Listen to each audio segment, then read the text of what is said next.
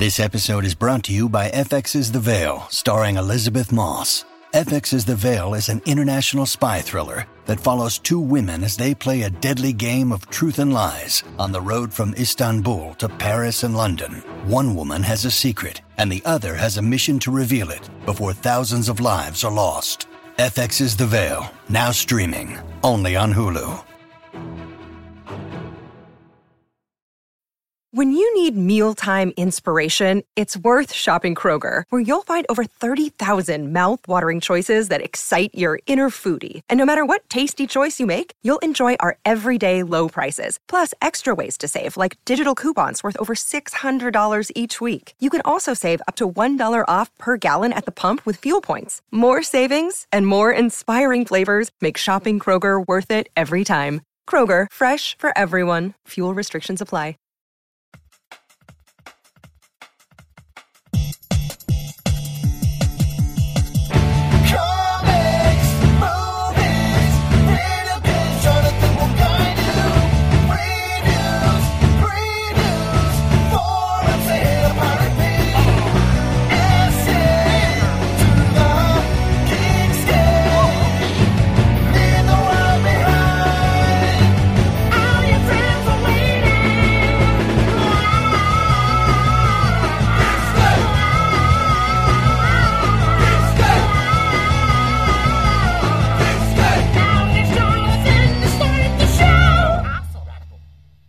Hey, Geekscapists, welcome to our brand new Geekscape. If this is your first Geekscape, uh, welcome. If this is not your first Geekscape, welcome back. We took a long hiatus and we are back with our partnership with Westwood One, and we're very happy to be here. Uh, same show you remember discussion about movies, video games, comic books, TV, all the pop culture and geek stuff that you can handle. Um, but now we're we have a couple more bells and whistles. We have our friends at Westwood One uh, behind us. They're they're helping. Uh, we're recording in their studio. They're going to do some promoting, uh, and it's really really uh, going to be a lot of fun. So I'm really excited about it. I want to pause real quick to tell you guys all about Loot Crate. Loot Crate is a premier geek box subscription service. They'll send you all this cool stuff once a month uh, in the mail. They've got all sorts of different boxes. They have a wrestling crate for WWE fans. They have this. They have loot wear, so you don't have to do your laundry more than once a month because every month they're going to send you some cool clothes that are geek themed. Uh, Loot Crate DX is kind of their uh, premier box. It's a little bit bigger and has some really cool stuff. I'll talk to you guys on the show about what I got this month from uh, Loot Crate and the DX box. And they have their standard Loot Crate box. So go to lootcrate.com slash geekscape, put in the order code geekscape for a discount. And um, once a month, you guys are going to get pretty cool surprise full of geek stuff. And if you want to advertise on Geekscape, send me an email at jonathan at geekscape.net and I'll put you in touch with the uh, right parties and maybe you can hear your name. You know, just if you want the attention of some uh, 15 to 35 year olds who are into pop culture and they love consuming stuff. I don't know. You may want to advertise to them.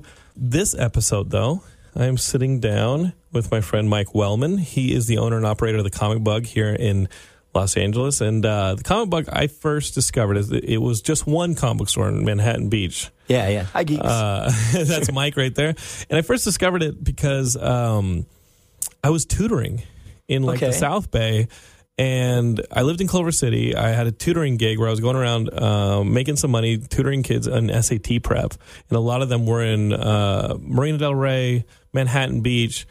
Um, and I would find myself with stretches between students where I had driven out to Manhattan Beach and had nothing to do between students. And so I just was like, is there a comic book store in the area? And the Comic Bug was right there. awesome. I walked in. The guy behind the counter. First off, the, the store was awesome.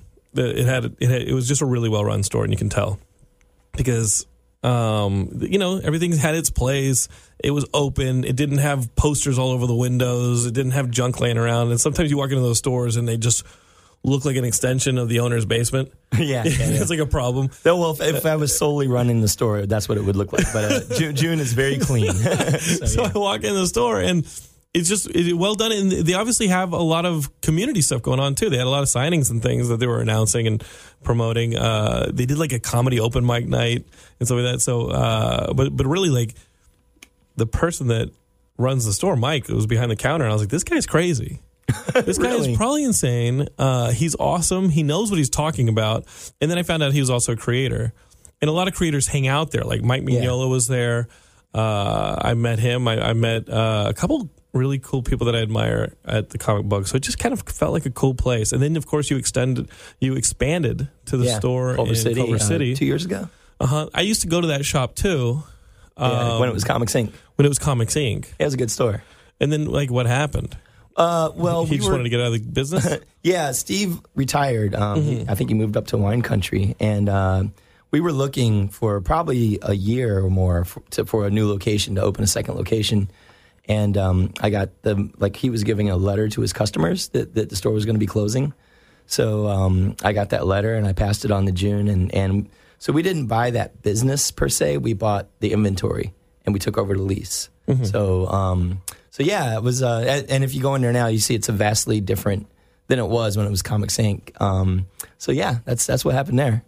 And how that was a few years ago. Uh, Is it tougher to run two stores, or Oh, it's- just is it know, like it's a- infinitely worse, or is it kind of not help, worse. they help it's each very other? different. Yeah, I mean the the communities like the Manhattan Beach community and and the Culver City communities. It, it's funny. Like Astro City and Culver City uh, sells like fifty copies.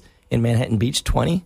Uh, it, it's weird. I mean, it's but they'll sell more proportionately of a different. They'll, they'll sell more of something else, while Right. Culver City has less. I mean, certain books are consistent, uh, you know, sellers like at each store, but then uh, you know, other books have an audience that they don't have in Manhattan Beach, and it's only and vice like versa. a few miles away. Uh, yeah, it's what five miles, six miles away, maybe. Um, so the reason I have Mike on the show really is that this Saturday, Geekscape is if you want to get into comics or you're already into comics, it's free comic book day. This so is the weekend. Yeah, this is the weekend, the giant geek nexus for comic book readers uh, to get into comics. It's it, I think Free Comic Book Day came about a, f- a few years ago to try and get ten years ago, ten or eleven. So this is the, this might be the anniversary, and it, it was to get kids into comics. Um, comic prices had gone up. Uh, they started to be more mature, and obviously, like the spinner racks are long since gone. That's how I got into comics. That's how a lot of people Yeah, me got too, into yeah. comics. Um, but now is Free Comic Book Day, and it's coming up. And the Comic Bug has some pretty awesome stuff going on both Saturday and Sunday. They actually made it Free Comic Book Weekend. Is You want to hear the did. secret origin of Free Comic Day, real quick? Yeah, sure. So Joe Field, who uh, uh, runs Flying Colors Comics uh, Mm-hmm. up north, Northern California, had a Baskin Robbins in in the, the strip mall where his store is, and they had free Scoop Day at Baskin Robbins, and there was a line down down the the you know however big the strip mall was, Sure. this huge line, and he's like, wow, what, we should do that with comics, like free comic book day, and uh, that was the first free comic day. It was uh, started by Joe Field.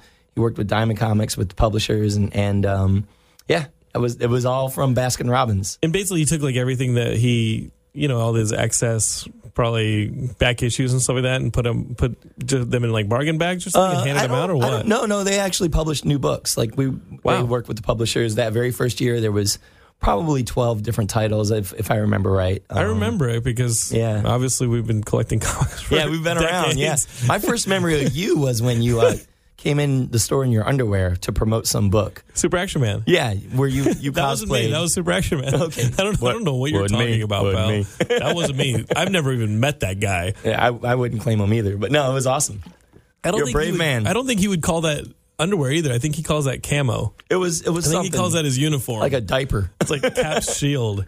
You Yeah. know, it's like no, dude, the thing is clearly a shield. This, that was You clearly, clearly Super created that Man's- character to so you'd have a reason to run around, run Yeah. in your camo. Yeah, I, I and Super Action Man showed up at the Comic Bug in Manhattan Beach. I think so. He went all the way down there. And you would interview people, and and your crotch would be uncomfortably close. Not me. This isn't me. Like well, you're you're you're talking about another person. I'm confused. I okay, yeah, I've heard stories of Sam doing that. That's crazy. Uh, Maybe he'll do it again this summer at Comic Con. Um, so, what is going on at the comic book bug this weekend? The Comic you Bug, guys have some so pretty big creators It's pretty big. Yeah, we're doing it as a two day event this year. Mm-hmm. So the last two years we, we did it uh, mostly. I mean, we had Free Comic Day in Manhattan Beach, but we weren't there in force like we had been previously. When we opened Culver City, uh, we would rent out the teen center and, and throw a convention the last two years. Last year, Stan Lee was there. Um, this year, we're doing it as a two day event. So the focus on Saturday, May 6th, is in Manhattan Beach. Uh, we've got Rick Remender and Andrew Robinson coming in. Uh, Rick Remender wrote Seven to Eternity, Fear Agent, Low, Black Science, Deadly Class, and a ton of stuff for ton of stuff. Marvel. Yeah, as Uncanny well. X Force. Yeah, Like I But- got into him through Fear Agent, yeah, yeah, yeah. and it's amazing. well, he just launched it. Let let me. Can I see that book? Yeah. He just launched his own studio. It's called I saw that. Giant Generator. I think. Yeah, 'cause- yeah, Giant Generator. He writes about it in the last issue of Seven to Eternity about how he based it on a bad religion lyric. Right, right. I'm excited to see what's going to happen with that. Um, so this is the first. I think this might be the first book with the Giant Generator logo on it. 7 to Eternity, free comic book day edition, exclusive only at the Comic Bug. Um, and we've got 1,500 copies we're going to give out on Saturday. Wow. Uh, Andrew Robinson produced the artwork for the cover. We worked with Rick and, and Image and everybody. And if you guys aren't reading Seven to Eternity, it's a fantasy book and it's a fantasy book that, that seems like fatalistic because it starts out and there's this family that lives in this world that has been taken over. Everybody's got a superpower. Yeah. Everybody on this in this fantasy world has some level of a superpower. Not superheroes, but they have a magic ability. And there were these knights that are you know, they uphold the the world integrity of the world, integrity yeah. of everything. And they started to be corrupted by one of them whose power was to whisper what you wanted and he would, would give it to you. Yeah. And slowly these whispers started to possess you and you almost became you became like their servant, like his servant and his influence grew to the entirety almost of the, uh, of this planet. And there was one family in you know hidden groups. There's one family that was, was like, "We'll never bow to you. We'll never listen to you. Never we'll ask you for anything." We'll never ask you for anything. We, whatever you uh, want to whisper us, we won't hear it. We refuse to hear you." And he sends his minions after this family, and when it starts out, it, it starts out almost at already a level of devastation. Yeah, yeah, and you're then in it. slowly, but I mean, the first issue is like, wait. Are they just going to kill everyone? Like, is, everybody, is everybody who I'm investing in right now just going to die? And then slowly but surely the tide starts to turn, and you realize that they can't just kill this guy, even though he's semi all powerful and he's protected by everybody. Uh, you can't just kill him because everybody who's under his spell, when he dies, it also dies. Yeah. So they have actually have to break the spell in order to kill him. And in order to do that, they have to transport. They have to capture him and transport him to this this place where they can where they- where they can break it.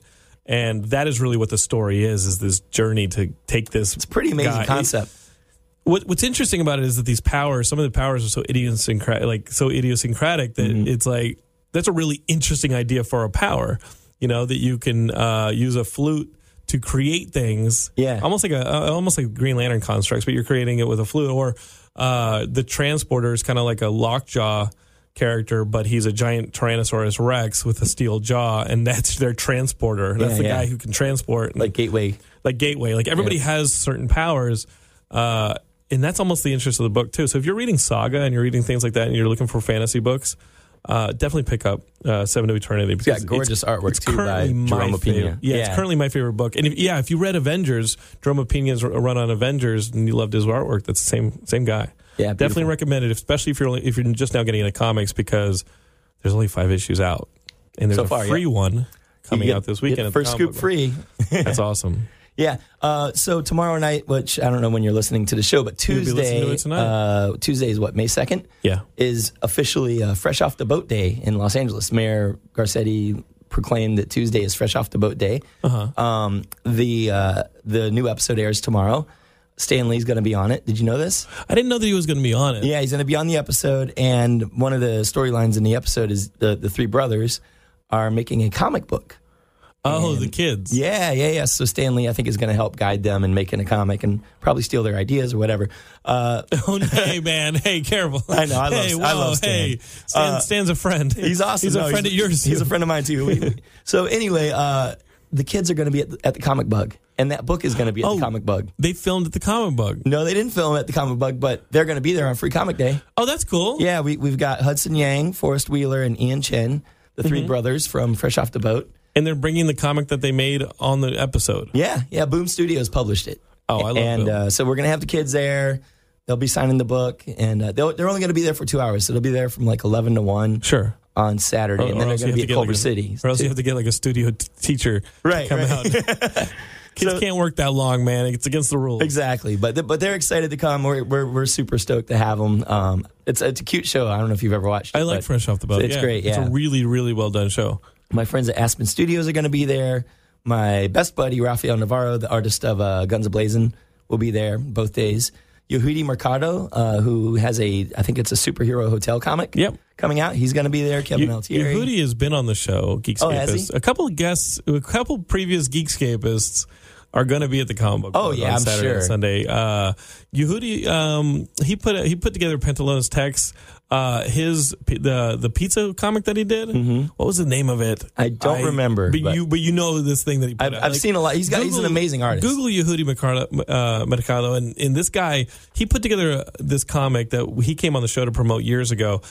I think, and I'm not blaspheming here. I think it's better. I I think it's as good as Scott Pilgrim, and everybody Oh, gives wow. Scott Pilgrim love, but um, I I and I do love Scott Pilgrim, but I love this. Uh, Oh, you this could love more than one book. That's okay. You okay. could totally yeah. love it, but it's what the reason I compare it to Scott Pilgrim is it has that same manic energy to it, Yeah. in that cartoon style, and it's like got this. He is a master of the craft. You know, when it comes to He's a his illust- yeah. He's a fantastic cartoonist. I think he's an animator too, isn't he? He was an animator. He still is an animator, and he was at Disney for a while. Okay. And now he's doing the superhero hotel with our um, uh, our friends at Fanboy Press. Okay. And uh, I saw them at WonderCon, and they said that this thing is selling like hotcakes. And I know Cool. that Yehudi was selling the thing at C2E2, and it was doing well. So I I love that the dude is doing well. Um, Yeah. I would hire him in a heartbeat.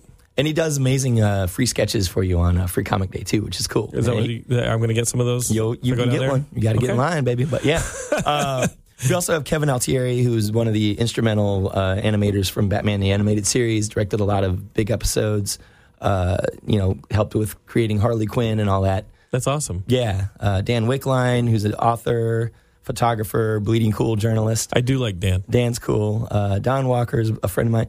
DJ Kirkbride, once and future queen, uh, Mm-hmm. Dark Horse Comics. And that, is that that's one that's just now coming out? Yeah, yeah. So the first two issues came out, and then they kind of changed publishing direction. They're going to put the rest out as a, as a graphic novel. No, why is that? Because Yeah, it's, it's, just hard out there, I think, with with publishing, and you know, if if they've committed to five issues and and financially it doesn't work, like it's not going to get better. So it's like, okay, let's put the rest out digitally, put out the graphic novel, and you know, right. hope hope it gets its audience that way. So it's a great book. DJ's a great guy, a great writer. Do you see that happening more often where uh, digital single issues publish trade?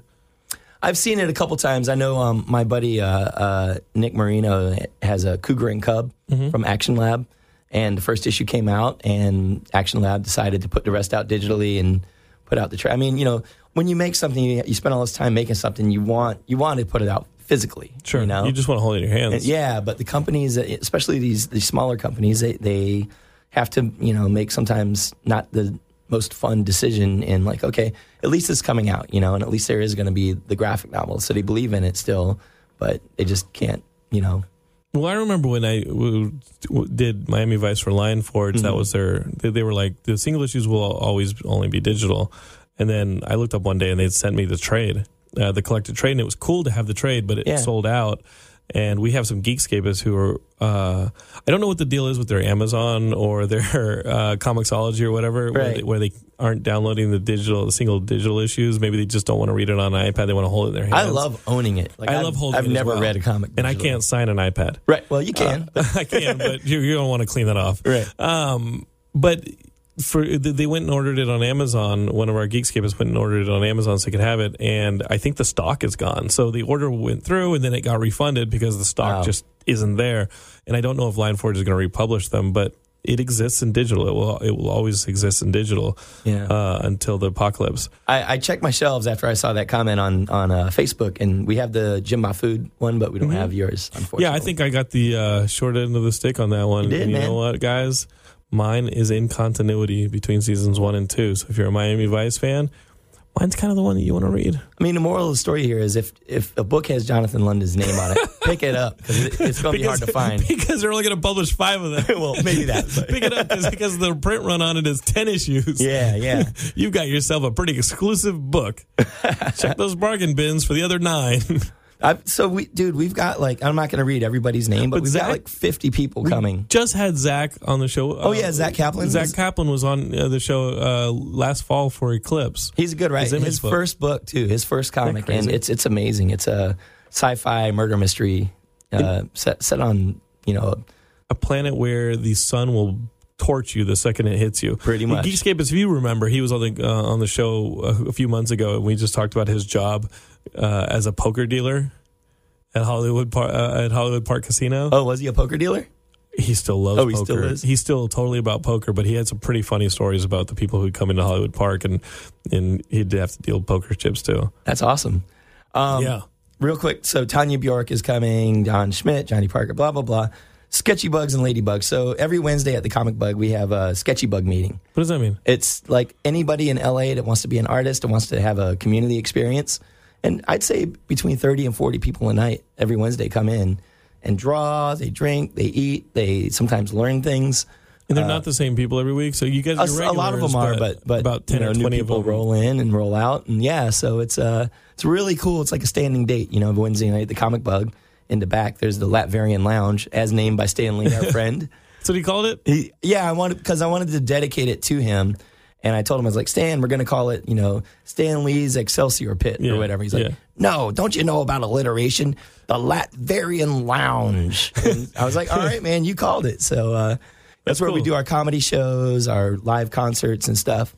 So the Sketchy Bugs kind of have grown exponentially, actually, the last year or so. And is that like a twenty-four hour comic book making contest thing too? Well, we do that too, yeah. But What is the key? Because you know, I've been to a lot of stores that don't do the community thing, and I think when I posted for questions for this episode, a lot of people were asking about the retailer experience. I've never had a retailer on Geekscape in 11 years. I've never Oh, wow. had someone whose business was to sell comics, and uh, clearly with Free Comic Book Day coming up, I wanted to have somebody on who could tell me about selling comics. Um, I have questions from Yeah. some of the Geekscapists, but uh, why? it's Like just off the bat, I, I know you're a creator. Mm-hmm. I know that you grew up reading comics, and you had not just comics but fandom.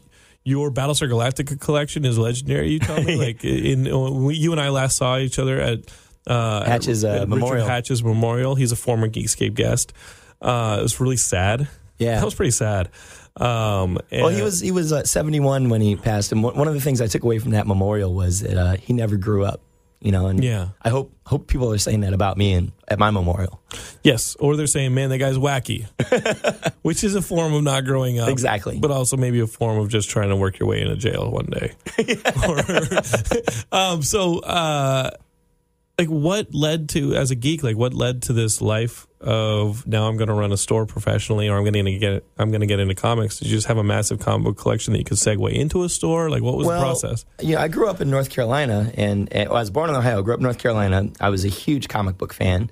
Um, I, I got a, sh- a job at a comic shop in North Carolina that uh, I left uh, in 1997 to move to Hollywood to make it big and be a screenwriter and blah blah blah. You know, like like we all do when we moved to, Hollywood. Sure.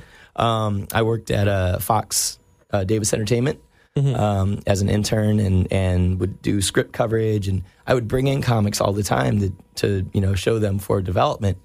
And uh, you know, there was always some reason it wouldn't work. Nobody was listening to comics back in 97, 98, no, no, right? They weren't. I mean, I think comics caught Hollywood's attention in 2001 with Spider Man, or was that 2002?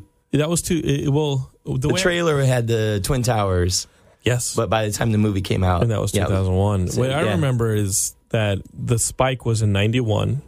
89 to 91, you had the, Okay. the Tim Burton Batman, Batman, yeah. and then that led to the Dick Tracy, the Ninja Turtles, Mm-hmm. uh, Rocketeer, Phantom. Uh, you know, they, they had all those right, comics, which but, but weren't no- all but- blockbusters. But they weren't all blockbusters. Uh, they weren't all great. Right, I was thinking about the Dick Tracy thing today because I think someone's buying the company that owns Annie, Dick Tracy, and all those old pulps. Um, I think Fox is going to buy them. oh cool, That was the news I read today. So I was like, oh, that that was for sale. Yeah. You know, there's probably some good stories in there that you could probably put on the big screen. Um, and that that was when I started getting into comics as a kid. Like obviously, like you're reading in in the '80s, you're reading the Chris Claremont X Men stuff, and then Yeah. that led to the stuff where like I just remember my favorite my favorite X Men t- cover of all time was when you know you see Wolverine pinned up there on that X that Oh, Mark yeah, yeah, Mark cover. Silvestri one. Yeah, that's just great. What is happening? was 251, I think. and so much of that imagery was in Logan this year. It was, yeah. You know, from that run where they're where the X Men they think that they died in Fall of the Mutants and they think that they died in Dallas and now they're in Australia. Right. It was you know with the Reavers and so much of that is Logan. Good stuff. So Uh, my it was amazing. And then uh, obviously, like you're you're into Ninja Turtles if you're an 89, 90. Oh, I like Ninja You're Turtles, into yeah. Ninja Turtles. You're going to the movie. You're going to Tim Burton's Batman. And then right after, I guess they started flopping, and, and you can kind of see that with the Batman franchise, like the Yeah. Batman franchise. In the, the, the last one, uh, Batman and Robin. It was kind of the barometer of comic book popularity in the 90s. And then by the end of it, it was like, we don't want anything to do with this. and, Well, that's when I entered the picture. and right? Blade came out. It was a modest hit. Yeah. And then I think that opened the doors for things like Bryan Singer's X Men. And That- then, oh yeah, yeah, yeah. Because That's right, Bryan Singer's X Men was 2000. Mm-hmm. And then we had ourselves a Spider Man movie that went kablooey. It was awesome. Well, by the time X Men hit, I my Hollywood dreams had long shattered. Uh, That was only like two years. I know, Being out here. dude, like, what was going interning is, is is expensive. And it's brutal. Yeah. Well, You know, how long can Fox you get in for trouble free? for not paying their interns? Maybe, I don't They know. did. I mean, it was cool. They- I loved the Absolutely did. experience. Fox Searchlight got in trouble for not paying their interns, Wow, and it Well, changed laws. You could have been in on that case. My paying job that I got though was uh, at Jeffrey's Comics. So Mm-hmm. I, I while I was interning, uh, you know, you have to survive, you have to eat. So I got uh, and I knew comic retail, so I got a job at Jeffrey's Comics. Uh, and uh, one of the guys that worked there, June, um, he wanted to open a second location for Jeffrey's, and, and Jeffrey didn't really want to do that.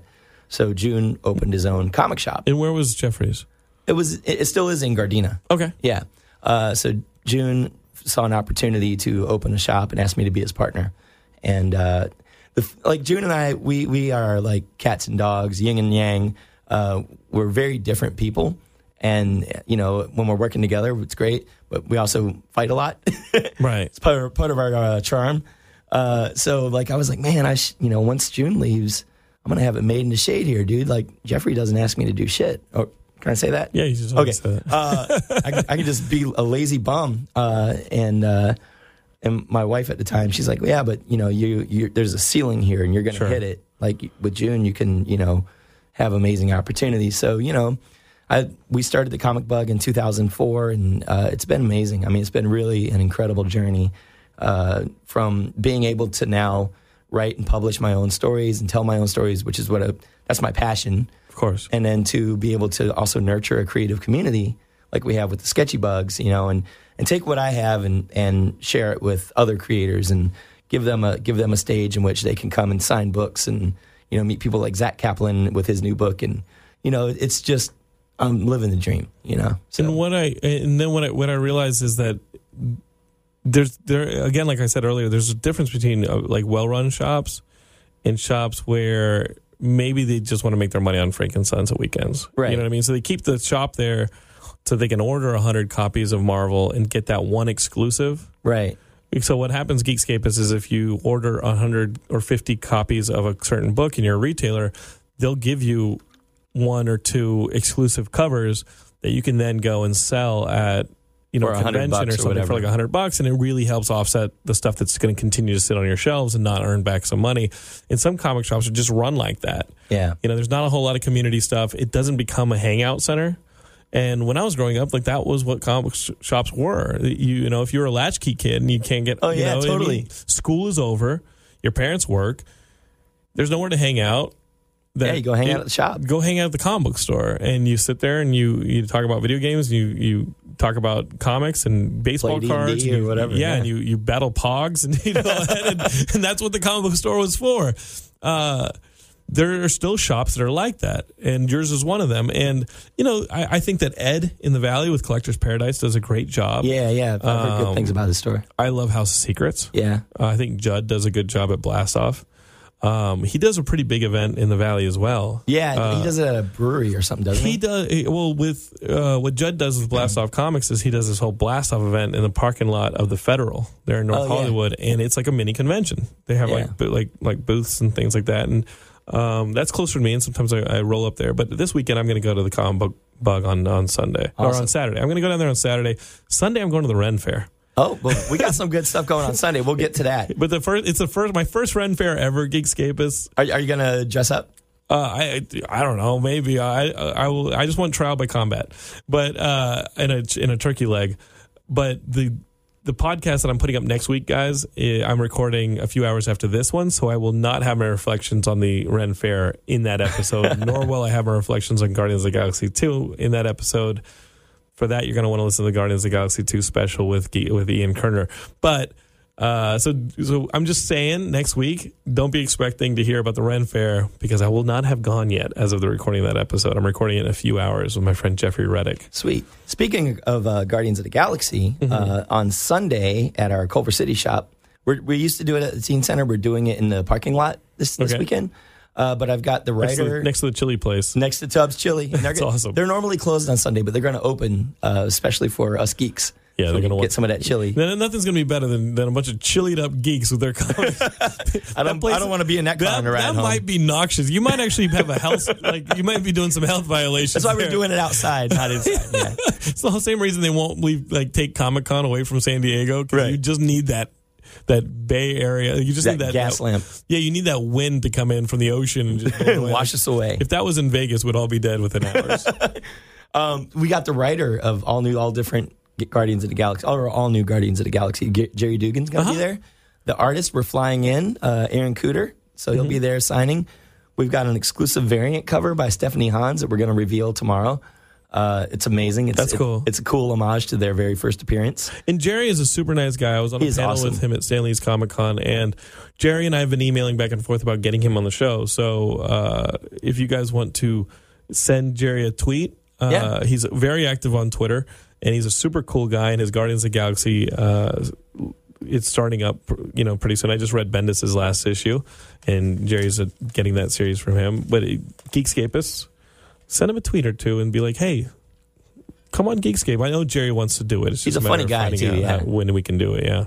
Yeah. Well, now that you have this beautiful new Well, studio, yeah, I mean, beautiful new Westwood One studio. alluring sort of yeah feels like high class uh, the the fresh off the boat kids are going to be there on sunday as well Okay. uh, dean white uh, colorist extraordinary, he colored captain america i don't know what he's coloring right now he's coming in uh, Khoi Pham is Mm-hmm. going to be there aspen studios matt hawkins dan wickline's coming back And, yeah, Matt. Well, Matt Hawkins you breeze through, but he helps run Marc Silvestri's. Co- I mean, he's like, well, he's he's a writer Head who does Cow, a lot yeah. of the Top Cow stuff. he does yeah barbara kesel uh, editor of watchmen and star wars dark empire Mm-hmm. That's huge. yeah yeah she's going to be there both days saturday and That's huge. I'm going to see her on Saturday. She's be like, great hey, yeah have you met her you're kicking ass. No, but like I think a lot of the editors, just like colorists and inkers, like a lot of those people, Mm-hmm. they're like the drummers of bands Yeah, they get they get totally glazed over in comics, and people are like, "We just want to." You remember when it was artist prominent in like the Oh, nineties yeah, and yeah. eighties? It was like all about the artist, and then now I think we're in kind of a writers phase. I think so. yeah. Writers are really selling the book. I mean, it was so bad. Uh, I, I watched a documentary about Chris Claremont and like when Jim Lee started drawing the X Men. I mean, Marvel just kind of swept him aside for Jim and Jim's vision of what he wanted it to be. And And we don't have the X Men without Chris Claremont. I mean, we do, but But, uh, I mean, oh, they- we would, I mean, yeah. we don't have it in this form. You don't get the Dark Phoenix saga. Right. You don't get The legendary stories, You don't Days get that Past. stuff. I mean, do you remember when you saw Wolverine as a brood on the cover of that book, and you were like, "What is happening?" yeah, yeah. What is happening? I remember seeing that issue where it was one of the, it was like the first time the X Men had like met the Brood, and the Brood are like these alien like things that will transform you into this Brood, and they, they look like the aliens. Mm-hmm. They look like aliens, They look exactly, like yeah. the alien from Ridley Scott's Aliens.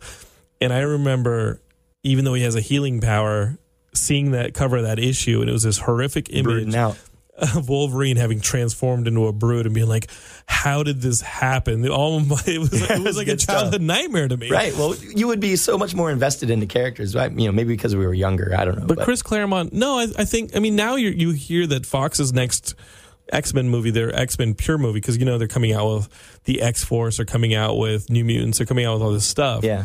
Uh, X Men's big X Men's uh, the next pure X Men movie, the Bryan Singer X Men movie. I don't know if he's directing it or not, but Mm-hmm. it's going to be Dark Phoenix. Oh, is it? And so they have so Sophie Turner, who was from Game of Thrones. Okay. Uh, you know, she played uh, Jean Grey in the last one, Apocalypse. Okay. She's coming back, and they're going to do uh, some version of the Dark Didn't they Phoenix do that saga. with uh, La- Last Stand? they did, but it, was horrible. Last Stand. Yeah. Last Stand had a few story flaws in it. That that movie shit on every great X Men story. They, they- the Days of Future Past was uh Rough. was like a danger room scenario, and You yeah, know, like we're just gonna flirt with the things that you guys want. And to me, that that's what pained me about Iron Man Two was that you start with that, that monologue from Tony that says everybody has their demons, mm-hmm. and I was like, please do demon in a bottle, please do, please go after this idea that our characters are so flawed that they even battle things like everyday things like Right, alcoholism, alcoholism, and, and Demon in a Bottle is such a classic. I mean, that is the Iron Man story, I think, Yeah. uh, or Armor Wars, maybe, but. It's really Demon in a Bottle, and, Yeah, that and really for somebody to put that in the monologue to start the Iron Man two, but not deliver on it, They kind of chickened out No, made it it like was Iron Man 3. It was his Iron Man sauce 3. or whatever that, he had his, that was in his blood. and I was just like, no, please, just go for it with these. With Well, these I think characters. we're learning, like you know, with the Netflix series and stuff, that, that we can take more adult sort of routes with these characters. Can you do it with Captain America? Can you do it with Iron Man? Can you do it with Thor? Can you do it with these characters? Could you, could you possibly do it with Spider Man? These Right. characters who are the biggest characters. I'm I'm sure. I'm with you that Dare, Daredevil, Luke Cage, uh, these guys are uh, you know especially Jessica Jones. She's very flawed. Like Yeah. You can definitely explore those my kind of woman. those characters. Oh, it was awesome. Can I just say that Loot Crate, one of our sponsors, Loot Crate Mm-hmm. sent me this their latest Loot Crate, and in it they had a Jessica Jones Alias Investigations bag. I took it to the beach this weekend, and it was awesome. That's cool. Yeah, Loot Crate is doing some awesome stuff. If you guys want a discount from Loot Crate, uh, from Loot Crate, go and go to lootcrate.com slash geekscape and use the order code geekscape to get a little bit of a discount. But it's pretty awesome. They sent me an Alias Investigations messenger bag, like the one she uses in the show, and they sent me a card holder, like a business card holder that says uh, that was like Matt Murdock, Foggy Nelson. It was Murdock and Nelson, Oh, that's cool. avocados at law. from the Netflix Yeah, series. yeah, It was pretty yeah. cool. I just wanted to mention that if you guys aren't getting that stuff from Loot Crate, I think that came in the Loot Crate DX box. LootCrate.com slash Geekscape. Um, order code Geekscape, and you guys will be super happy, like I am, to receive all that cool stuff every month. You're glowing. I can see it. Oh, it was awesome. I was like, what? Everything in this box is awesome. There's a Batman key, like keychain holder. Like it was a key holder with Batman. I was like, Batman will protect your ba- your your keys. I don't lo- I don't lose my keys, but now I'll definitely not lose my That- keys. yes, they'll be safe. Um, the flawed characters, and we can we can start talking about Secret Empire, which is the big thing that's happening in Marvel right now, which has caused a big hullabaloo. Um, but uh, I don't know on the, on the big screen. I think that, that on some level you have to give some into a character. Yeah. They can't be perfect, and Spider Man is the the perfect idea of that. People say Superman's a tough character right? and I think that he's not. Yeah. I, I think he's got more weaknesses than any other superhero, and people are gonna be like, "What? Interesting. Superman's perfect. He doesn't have any weaknesses." No, he actually has four billion weaknesses, and they're us. And the fact is that Superman cares so much; he doesn't want anybody to die Right. and he's willing to kill one to save billions, right? Like the big difference between Superman and Batman. Everybody's like, "Oh, Batman's so cool." No, that's a hot topic opinion. Like, it's cool. Nobody's going to take your goth card away. You know, like, listen, Superman's just cooler. Superman's better because he's an oh. actual hero.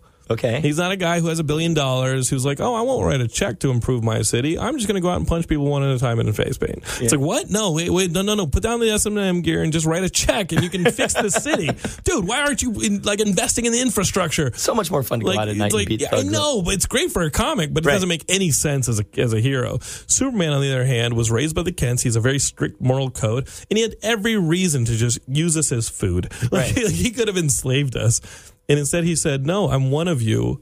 And I That will- good old Southern upbringing. man. yeah, it was awesome, and and that's why I think in trying to put flaws into the character, uh, DC Films has kind of like missed the mark on Oh, Superman totally character. that, I think, I uh, Superman up, I think yeah. a morally flawed Superman isn't Superman. Uh, By the time he leaves Smallville, he there's no moral ambiguity to Superman. He's Right. very clear on right and wrong, even when his version of right and wrong is a weakness. When Lex when Lex can use it to manipulate him, when Mm-hmm. Lex can use it to use the entirety of the human race as hostage, as Brainiac would do or Mongul would do. Right. You well, put- he was you put Batman- Scout, right? You put Batman in a room with Mongul, the fight's over in five seconds. You put Batman in a room with, with Brainiac, the fight is over in five seconds. Like it just doesn't like. There's a big difference between the Joker and a bunch of world enders. Right. So this whole conversation, Batman versus Superman, is silly. Yeah. It's not a conversation. It's not a fight. It's a scorched piece of carbon in a Batman outfit. well, they, they, they went about it too in a very sort of legal way. Batman v Superman. It's Right. like it sounds like a case. yeah, and then you ended up with a scene where there was a non-lead line bomb that Superman didn't see, and it exploded in a courthouse. I was like, wait a minute. Yeah. Le- like Lex didn't lead line anything in that movie, and Superman just walked in and it exploded, and they were like, "Oh, you must have done this." Like, Safe "Wait, word, what?" Martha. the, the beginning of the, the core character being morally ambiguous was the was the was the problem, and then from there you can't really construct a very good story around him because there's nothing to, to prop it against. Yeah. You're, it's not a concept. It's there's not a concept of is there a perfect version of us who can protect us and Right. why. You can't really say why when the character itself is asking why. Does that make sense? It, it totally. I mean, it did because it, it, it just but- becomes but very wishy yeah. washy when Yeah, there's nothing to bounce it against. Like, like Peter is very clear. Even Batman, even though he's psychotic and violent Mm-hmm. and prone, is a very clear cut character. And Superman's very clear cut, but you can't un, you can't unclarify him and Yeah, then hope to a have a clear storyline. we really have gotten off of on Yeah, we did. tangent. We, we, But it does lead to what's going on in the Marvel universe right now, Geekscapists. And I know that we are playing so much inside baseball. If you're not into comics, well, you know what? You should be into comics. And this uh, Saturday is a great opportunity to get into comics. You should go on co- uh, freecomicbookday.com, Google Free Comic Book Day, find a, sh- a store near you, throw in that zip code, uh, and you're going to find a store and go and get some free comics. And maybe Yeah. it'll get you into comics. Um, guys, these movies, these video games, they're all they're all based on comics. They're all They come coming from out of comics. comics. These storytellers, even if maybe it's not a you know, I'm playing through Zelda Breath of the Wild. You're telling me some of those creators of Zelda Breath of the Wild, which is probably the best game I've ever played in my life, and I'm taking my sweet time with it. You're telling me they're not comic book fans? They're totally comic fans. Comic books are the beginnings of this, right? So get out there on Saturday, no matter where you are, and, and support Free Comic Book Day. Support your retailers. Um, right now in the Marvel universe, we are Yes. talking about this moral ambiguity with a character that is again the Boy Scout of the Marvel universe, Captain America, Steve Rogers, and Nick Spencer has this storyline called Secret Empire they've been working on for years, yeah. where it's revealed that even with the manipulation of a cosmic cube, it's all it's done is reset. There's a cosmic cube. It's now become sentient. It's a little girl named Kobik, and she resets reality to what it should have been. And it's revealed that what should have been, what has been all along, is Captain America is a Hydra agent, and he Right. has been since World War II. It's not like, oh, in 2017, they made Captain America into a Hydra agent. They revealed his true self was a Hydra agent, and he, he was simply manipulated by the Allies into becoming the Captain America we knew. And all that Kobik did was reset him back to his original state. yeah, his and root- that pissed fans off royally Yes. On Twitter. It and and uh, Nick. Spencer did himself no favors by responding to each and every criticism on Twitter too. I mean, I, you know, I, it's it's a story. It's a fictional character, but you know, in these times we have where we look to our heroes, we look to for escapism. You know, um, and I, I can see both sides of the coin. Uh, I think it is an interesting concept. It's an interesting idea. We know at some point Captain America is going to come back to point, you know, what he is the red, white, and blue. uh, and they're they're just they're doing a story here. Uh, but what one of the criticisms is, you know, not now, not now, not not, not. while we have Trump in office and this Right. and that. and so Um, ultimately, I blame I don't blame Nick Spencer, I blame that asshat Donald Trump because because the, He's so easy to blame. I He's know, such a no, giant target. the- I mean, Not that he doesn't deserve it. Right, right. So this is a this is a comic book story, um, but the the sort of feel of the world right now, everything sets us off, you Right. know, and it's because of the anxiety that that everybody's having, and um, you know, especially you know, and I'm a liberal too, but especially those of us who are liberal, and but I, you know, I don't I don't hold Nick Spencer to blame for this. It, it's a story. Uh, and the seeds of that story were laid years ago. yeah, yeah. Apparently, Rick Remender even had something to do with the early conceptualization of Secret Empire. And he's done things like that. Like Rick Yeah. Remender was the. No, that was Mark Millar who did the Wolverine uh, Enemy of the State. Oh yeah, where he yeah, had to go yeah. up against Shield. I mean, you know, yeah. Even Civil War, we had Mm-hmm. Captain America versus Iron Man, and you know what Captain America stood for, and and you know you would expect Captain America to go with the government, you know, but no, he stood Right. for freedom, and Iron Man was you know fighting f- for, for registration. Right, Much right, like what you guys saw in the movie. Yeah, With this thing, I, I read it last night. And uh, first off, like one of the highlights of because I, I, I, got- I got to read it, but Daniel Acuna's artwork is awesome. Mm-hmm. It's great, It's always been awesome, and Nick Spencer's writing is good. And there's a uh, like a, a narrative going through. There's a narrator Mm-hmm. talking about the here, you know, this hero who you know had a darker day and this and that. And they're kind of narrating about Captain America, and you don't know if it's a villain narrating or if it's a hero narrating. But basically, what you're you're experiencing as you're reading this comic is the worst day on the planet is Yeah. that Cap is uh, in this helicarrier with Sharon Carter, and there's a Chitauri invasion going on while the, these ma- basically this enormous version of the Masters of Evil are all attacking New York City, while on the other side of the the planet in Sokovia, you've got all these. You've got seven nuclear missiles that are about to attack, and so they're putting all the helicarriers. They're sending all the helicarriers there, and basically, you're seeing Captain America at the helm of these three different fronts. You know, from this helicarrier, he's kind of commanding all the forces of Shield, and you know, as a reader, he's about to flip the table and reveal that he's a Hydra agent. And you're just kind of seeing these machinations play out. And so he's sending Captain Marvel and all these, you know, galactic fighters like the Guardians of the Galaxy into space to, to battle the Chitauri invasion while the shield to protect the Earth is going to be thrown up. And, and Iron Man's working on that one. And you've got the, the defenders and these heroes in New York fighting in New York. And meanwhile, you've got Cap up there kind of biding his time. And ultimately, what happens, and this is in the Zero issue, the first issue of Secret Empire isn't out yet, but this is There's a free issue- comic day one there's coming a out. free comic Yeah, day one Saturday. coming. You can get it at the comic book this weekend. Yep. But what happens is that they get the shield up, but really the design was to lock those heroes, those galactic heavy hitters, out of the Earth. They throw the shield up. Chitauri invasions moot, but the, the heroes are on the outside of the Earth, and then New York gets like negated by this interdimensional bad guy who just kind of puts in a blackout. Yeah. So we got rid of the New York heroes, and now Captain and now Captain America is in charge of all the helicarriers, and uh, you see a bunch of Hydra agents flood the helicarrier, and the shield. You know, Sharon Carter is about to lead a bunch of Shield agents against you know the Hydra agents, and he says no. Hold your fire, lay down your guns. And Sharon's like, What? And he's like, This is going to take some explaining, Sharon, all in time, but That's a great story. Hail Hydra. Yeah, I think it, it, it- If I was a kid and I was reading that, I would want to get to the end of the story. And I think, yeah, I think it is. I, I don't know how much outside of comics I want to put it, even though I too am dealing with the, the social ramifications of everything going on outside of the comic book. Yeah. I mean, I'm not happy with the social political climate right, now, but um, as a story, like let it play. And I'm, I'm kind of in that field. It's like, hey, dude, Before leaping the judgment, let's see where it goes, and you and know, yeah. people are just saying, "Hey, you negated fifty plus years of storytelling with this character, going back to the creation." I mean, that him." happened with, with the Spider clone. Remember when the Spider clone came out and they said ever since Spider Man 150 that we've it's been the clone, It's not Ben Peter Reilly, Parker. right? So you know, you just you just let it play out because And today's Spider-Man's as good as it ever has been uh, Yeah. with Dan Slott. Like the storylines are good, it's good and it's it's Peter Parker and yeah, so you know. And then they had our Otto Octavius in Peter Parker's body, and people were right. You know, people get we we get and upset hawing with about. that. I we there's things we should be upset about. I don't think it's Captain America.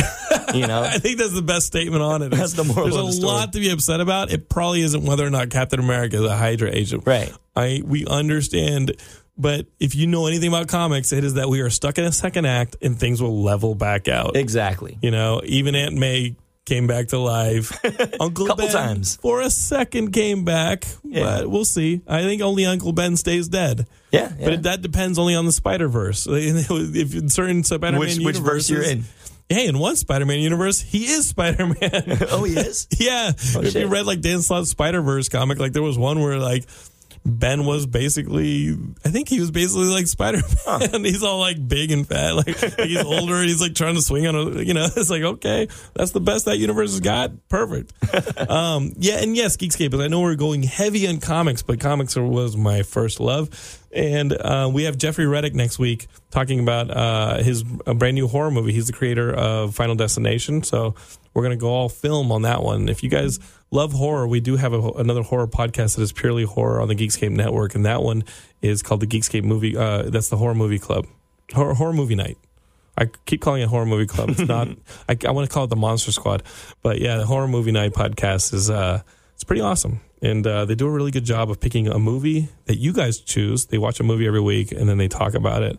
And um, if you guys are into horror, that's the that, that's a that's another podcast you guys can hop on.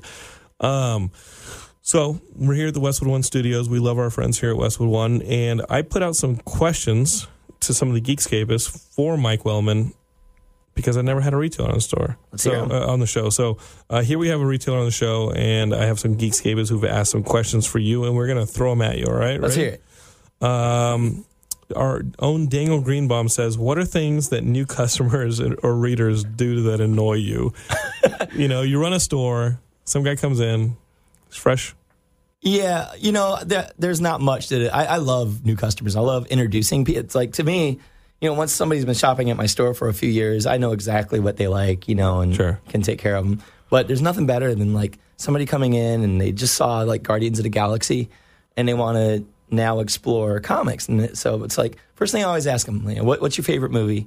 You know, and and from there I could, you know, if it's Pulp Fiction, I get them stray bullets. If it was you know, if it's a comic book adaptation, obviously you start them right there, um, and and I get to sort of curate their uh, their their what's in their bag. you know? And bullets Um, is awesome. Yeah, I can only say one thing that's annoying. Uh, it's not a new customer, but there's a guy, and I hope he's not listening, but because he comes in every week or a couple times a week, and he didn't like how Rogue One ended, so Okay. he wrote he rewrote Rogue One, uh, a script. You know what? You posted some of this. I posted the Facebook. video. So there's he a video in- on Facebook on Mike's Facebook where he, this guy is just narrating his better version of the ending of Rogue, Rogue One. Yes. that's Geekscape and right there. dude, that was like every, every couple days for a couple weeks, and he gave me the script, and he, Wait, he wrote the script. he wrote it like a 40 page script and he's like so you come in and say hey have you read that script yet and it's like and he had bought uh, uh, stock in disney because he was going to go to the shareholders meeting and, and tell them spoiler alert that jyn erso needed to come back to life and this was how to redo rogue one. And he would just come in and just go through this thing. And you know you know those people that just talk talk talk and you're like uh-huh uh-huh. Yeah, and, they and they, they have no, no idea you're not listening. And so I just wanted to share some of the pain that I go through with you guys on Facebook what one day. were some of his brilliant ideas about dude, Rogue I One? I, I, you want the script? I think we take the script and we do a I- dramatic reading I right think here you have the them come in, yeah. I think we come in, we get some actors, and we do the dramatic reading of the better version of how Rogue One ended. First, listen, Rogue One did not have a perfect ending. I loved the way it ended Yeah. in a in a thematic sense. But the whole but it doesn't really set up a new hope in a very consistent way. No, You no. know, because when Darth Vader steps up in in the beginning of New Hope, he just kind of walks in. Well, he's tired from kicking all that At ass the end of the. Rogue One, I was like, "What is this? Like, this is a video game. Like, he's all wah, wah. You don't see him do that anywhere else in the trilogy. I should put you in touch with my man Bill, and you guys can collaborate. You know what I mean? and, and so that was a little silly. The other thing is that the that like the Tantive Four, like the ship that Leia's on at the beginning of New Hope, Mm-hmm. that she's like, "Hey, we're you know d- uh, diplomatic mission to Alderaan and this and that." And she's trying to sell that.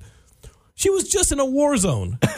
she was just in a very active war zone, Yeah, I guess so. I guess you're right. and she was leaving that war zone. like I seen you. I seen you. You were right He's like, here. Are you out of your mind? we just saw you in a war zone exiting. So like the whole like the idea that Leia's there and she takes the the, the plans directly is John, a little you're doing like- it, John. You're doing. You're doing. You're doing the bill on me. But I'm telling you, I don't know if Jyn Erso should have lived in the end of that. Yeah, I I mean, don't the, the, for the characters that were at the core of that story, like that was a beautiful Yeah, it ending. was part of- yeah. it was a beautiful ending. Some of the logistics that are supposed to dovetail into New Hope was a little. Uh, I don't know. Well, maybe that. Bill fixes that. I don't know. What's the next question? Okay, next question is from our friend Jason Tuller, who's also been on Geekscape before. Uh, what's the hardest part of owning a retail store? Ooh, uh, the amount of hours in the day, like Really? especially right now with Free Comic Day coming up. Um, uh, you know, you just have that train is chugging. You know what I mean? And, that and you date's ha- coming whether you want it to or not. Right, right. So, uh, and I do want it to, um, and I want it to be the best day possible uh, and the best experience for everybody. So it's just this with the comic bug. There's an endless stream of events that I love. We do drink and draw. We have comedy night. We have drinking with comics podcast. Um, you know, every Wednesday again. Uh, and it's just relentless. It, it, it's it's killing my love life. Like Mm-hmm. Right. I, I was supposed to go out on a date Monday, last Monday, and everything was set up, and I was like, oh shit, you know what? I got a drink and draw. I can't do that. Or Take her to the drink and draw. Did you Uh, that, take her to the drink been and draw? no, no. That's been that's been recommended. The uh, problem is that the X is that you get enough of those dates coming to the drink and draws.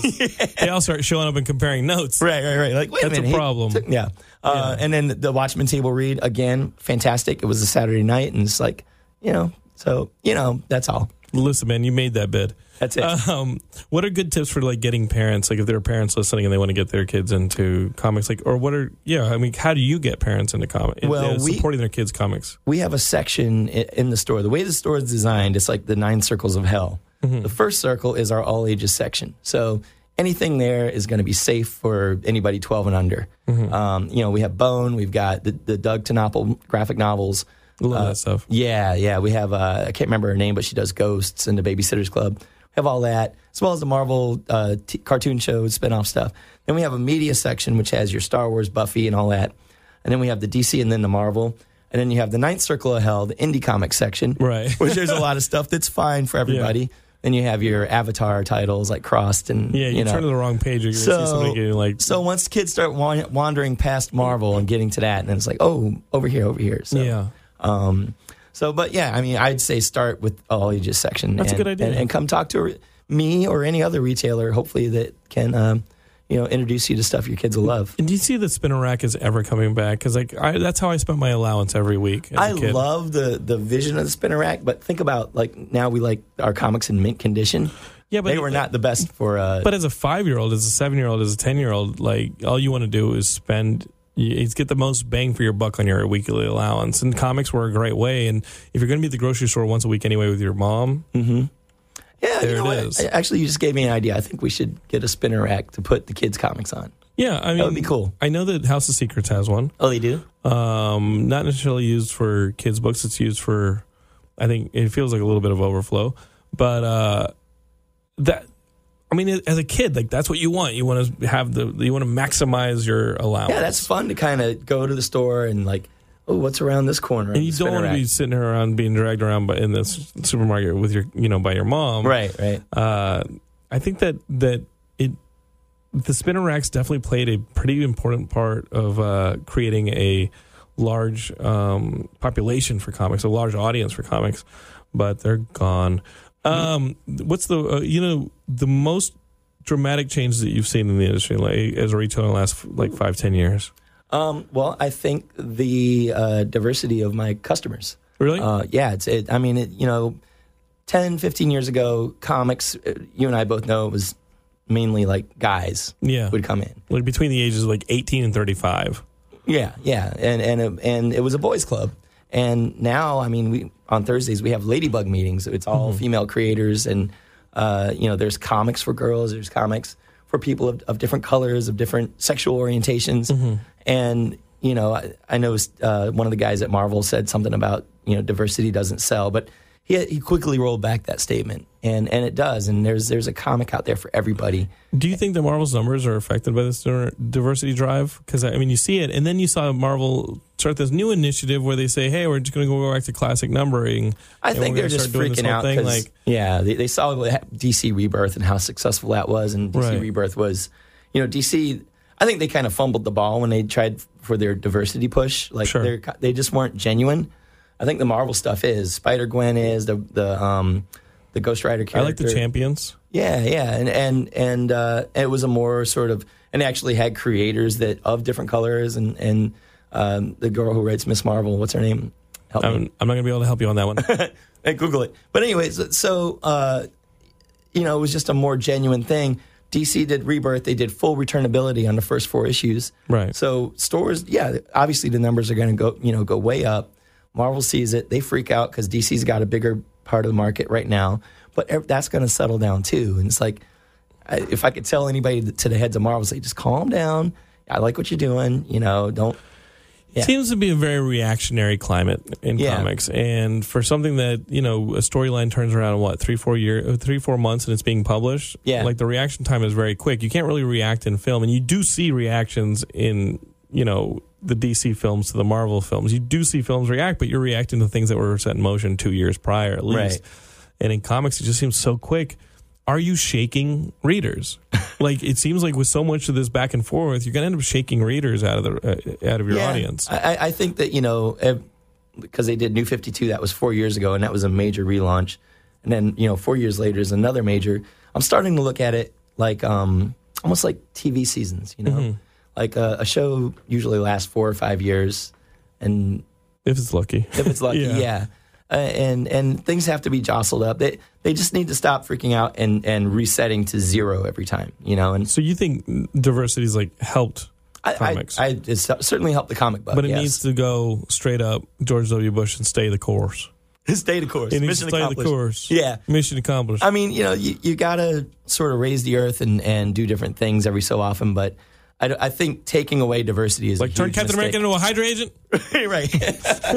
well, what I do see is a huge opportunity for uh, creators of you know diverse creators Mm-hmm. to because if Marvel pulls back and goes you know back to just you know white male American uh, Sure. core characters, there's a lot of readers now in, in comics that like are gonna abandon that and they're gonna be looking for other things. Yeah, the Hulk is Asian. You've got Iron Man as a black girl. Like it's, uh, you know, we got a black Tino Spider Man, baby. yeah, I'm Black Tino.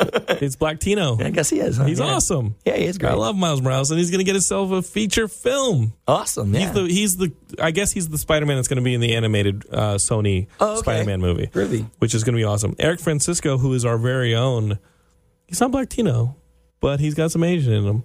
Uh, he's got uh, he, he asked what the most common hurdle is that a that a newcomer would have um, entering your store. Like like you you said that you set your store up to be strategically welcoming, Right. narratively. Um, but like the makeup of the most frequent customer and what do they buy? Like your most frequent customer is he still that 18 to 35 year old white kid? Uh, well, we're we're we're Don't near, lie to me. Uh, we're near you lie to me. JPL. We're near all these like uh, rocket labs and stuff. Okay. So I would say our most frequent customers, a, a lot of those are like actually men in their fifties. Hmm. Um, but no, it's a really wide sort of swath of the population comes in. You know, from kids. It's always awesome to see kids get into comics.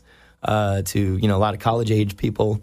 Um, what was the question again? It was basically uh, the makeup of your Yeah, audience. it's, yeah. it's it's very diverse. Come in on a Wednesday night and see that sketchy bug group, and you'll see it. Like I love that. Like to Mm-hmm. That's read, what the store is supposed to, to be To read. about. Like yeah, well, just to read that. Like you know, in America, there's you know things happening just that are just so divisive to us. sure. And then look back at what's going on with that sketchy bug group, and it's like it's it's nice. It's nice to have a little bubble to to just get away from all the bullshit in the world. I think that on a macro level, things are very divisive. I think on a micro level, you and I could have a conversation with a conver- with a conservative, and we could find a very human basis for connecting. You know, Yeah. every, every have you seen how I respond to Trump supporters on my Facebook? No, I should look. I should learn. It's no, it's not about that. It, it's basically like I keep all you know. I keep all my posts public. Mm-hmm. Not just my friends can read them, and so every now and then they get. I, I end up with somebody who's a friend of a friend of a friend who Right. just immediately jumps down my throat uh, about my politics, and I always start out with, "Hello, blank. Yeah. Nice to meet you. Welcome to my page. Um, what is it?" That concerns you, like what are your concerns on a day to day basis? What affects you and your family? Like, Right. you know, uh, uh, I think we do pick up a lot of on both sides. We pick up a lot of uh, of uh, anger and, and hostility on things that are outside of our control and and don't affect us on a day to day basis. They they will affect us over the course of years. And yes, the, the the course correction and the the things need to be righted now, but. Uh, the things that actually affect us on a day to day basis are fairly small. We're not going to be flying from a Muslim country. We're not going to be doing these things. And I think a lot of uh, people, when you start to focus on those things and you start to fix those things, the bigger things will correct themselves. Does that make sense? Right, Like, right. like yeah. the I mean, course we all correction- need health care. the course correction has yeah the healthcare it starts to it has to start on like a day to it has to start on a daily basis where it's like okay just to get me to 10 o'clock tonight Yeah. or midnight These are the things I need. down. what are the things that I need and what are the things that are affecting me and I think in that way you and I have a lot in common with the most conservative people Oh yeah, and in that it's an ideology it- problem. Yeah, it's an ideology problem, and it's a and it's a message problem. Mm-hmm. You know, and and so finding that core basis, and then having that that that place of understanding, Yeah. and then starting to talk about the other problems from, hey man, we're all on the same side here. So that's Yeah. always been my strategy. I- I've And- got and a I end few, Up, yeah. I end up getting like friend requests from these people. I'm like, hey man, don't. I mean, I wouldn't be friend requesting quite yet. I'm not done posting some shit. Right, like, right, right. hey, um, Rob Worley, who's a, uh, an indie creator. Do you know Rob I, that name sounds yeah, Rob, familiar. Rob wrote um, some books for Lion Forge while I was there. Okay. Uh, he's he asked from a creator like, does Free Comic Book Day actually benefit indie publishers or creators in any way? Like, do you see it? Because some comic book stores complain because the thing is, like, the position Mike's in doing this two day uh, at at the uh, comic store, at the comic book bug, is um, he's got to order all this stuff, and he ha- does have to pay for these books. So even though you as a customer are getting these books for free, the retailers are buying these books At a great discount. at a yeah. great discount, but they're they are spending money to get these things these promotions on. So when they tell you only take two books, Mm-hmm. please only take two books. You're probably getting a free hamburger or some chili on So his question was, does it help the indie creator? I would say yes. I mean, certainly at, at the Comic Bug it does because we've we've curated the culture of try new things. Mm-hmm. Um, every Wednesday at the store, I try to have a creator signing. They keep 100 percent of their money. and that's every Wednesday, every, Every Wednesday, comic book release day. Yeah, there's always a creator. Sometimes it's a big name, uh, but often it's just some guy that came in Sure. and made his books and asked if he could, you know, display the books at the store or whatever. It's like, hey, why don't you do a signing on Wednesday? It's our biggest day of the week. People come in. Uh, so you know, on Free Comic Day, y- you kind of get what you give. Um, I people come in, they're they're wide eyed. They have no idea what they're seeing. They know it's Free Comic Day. They're they're getting books. And they have the I they and they want to explore. They want to discover. Right. So if you're there and you have your book uh, and you're doing sketches for kids, is what I would recommend. Um, it gives you FaceTime with all these people, and it's like I do have some people that you know maybe it was their first time in, or they just came in that day and they discovered like uh, Yehudi Mercado, Mercado is a great example. He's going to get some fans on uh, on this weekend, and that's why he's doing it. This is his second year doing this with us, And he doesn't. He, I mean, he lives closer to Judd. yeah, like well, he's up he in asked NoHo. if he could come, and I was like, "Yeah, I'd love to have you." You know, Yeah. I mean, so it Taking that must have 405 some on a positive- Saturday. right, right, right. So he must be getting something out of it, right? And Richard Starkings from Elephantmen, he's not going to be with us this year, but he's come like the last five or six years, and what he's what he told me was it's good to sort of be there, sort of seeding an audience, Mm-hmm. like giving free comics and people discover the and if you, if your work's good, then yeah, it'll help. Cool. And so Rob's work is pretty good. So he should be Rob's got good. some good ideas. Yeah, I think he may be doing an event up in the valley where he lives. Um, Next year, Rob, come see us at Comic Bug. please come on down. I'm going to be there on Saturday. And Geekscape is again like whether you're into comics or not. This is a great opportunity. Maybe put down the video game controller. maybe step out of the multiplex a little bit. Well, you're going to be seeing Guardians, so maybe Yeah. after Guardians or before Guardians because you don't want them totally be. ta- You Well, know, Guardians is out Friday. I, I recommend Friday. seeing that before you go to Geekscape, if you're listening to this, you're totally going to watch Guardians oh, by Oh, yeah. Friday. By by Saturday, you'll be all Guardians out. You'll probably have seen the movie twice.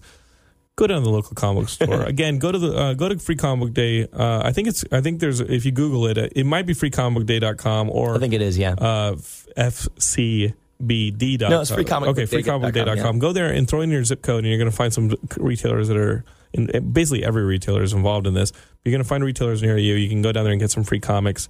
And if you again, if you're in the south side of LA, like Mike's uh, Comic Book is a pretty good place. They got two locations in two days where they're doing some amazing stuff. Can I um, mention one more thing yeah, too? you mention whatever you want. Uh, so August fifth, Stan Lee is going to be signing at our Culver City location. what? Yep.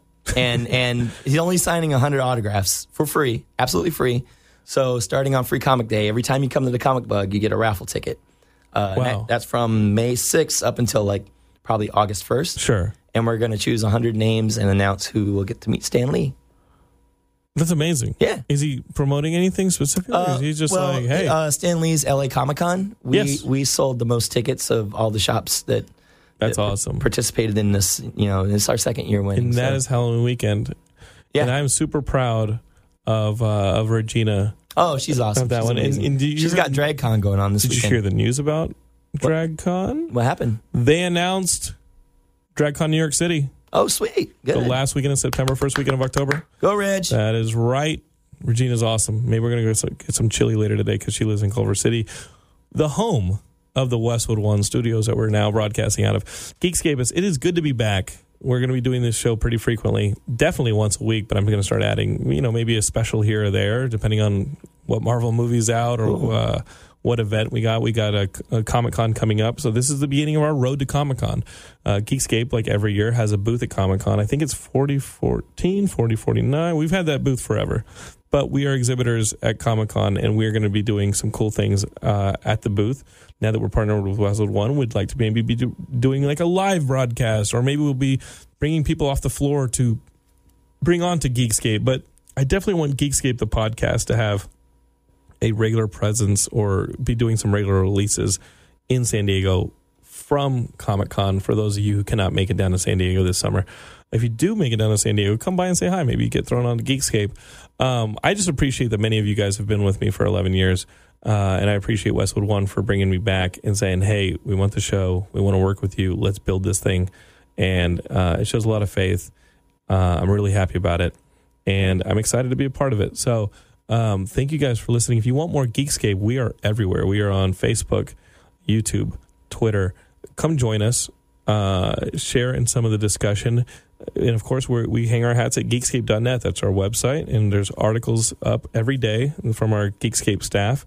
And there's other podcasts. So if you're into horror, you're into video games, or you're into Star Trek, uh, what is it? We, we have this Star Trek Voyager podcast, specifically Star Trek Voyager Wow. called Seven of Wine, where our friends Jackie and Jen drink a wine and watch a specific ep- episode nice. of Voyager and they review it. And we have a 90s podcast now, uh, ni- uh, the 90s TV Hour, which talks about 90s television. Like we have podcasts. It's kind of cool. Um, but this is this is the flagship here at Westwood One, and uh, and we love that you guys are listening. So plans for the weekend: go visit Mike at the Comic Bug Saturday and Sunday. Uh, get some free stuff and come back here next week and listen to some Geekscape. All right, guys? Uh, tell your friends about us. Subscribe. And if you need anything, you can always email me, jonathan at geekscape.net. Till next week, over and out. Say bye, Mike. See you, everybody.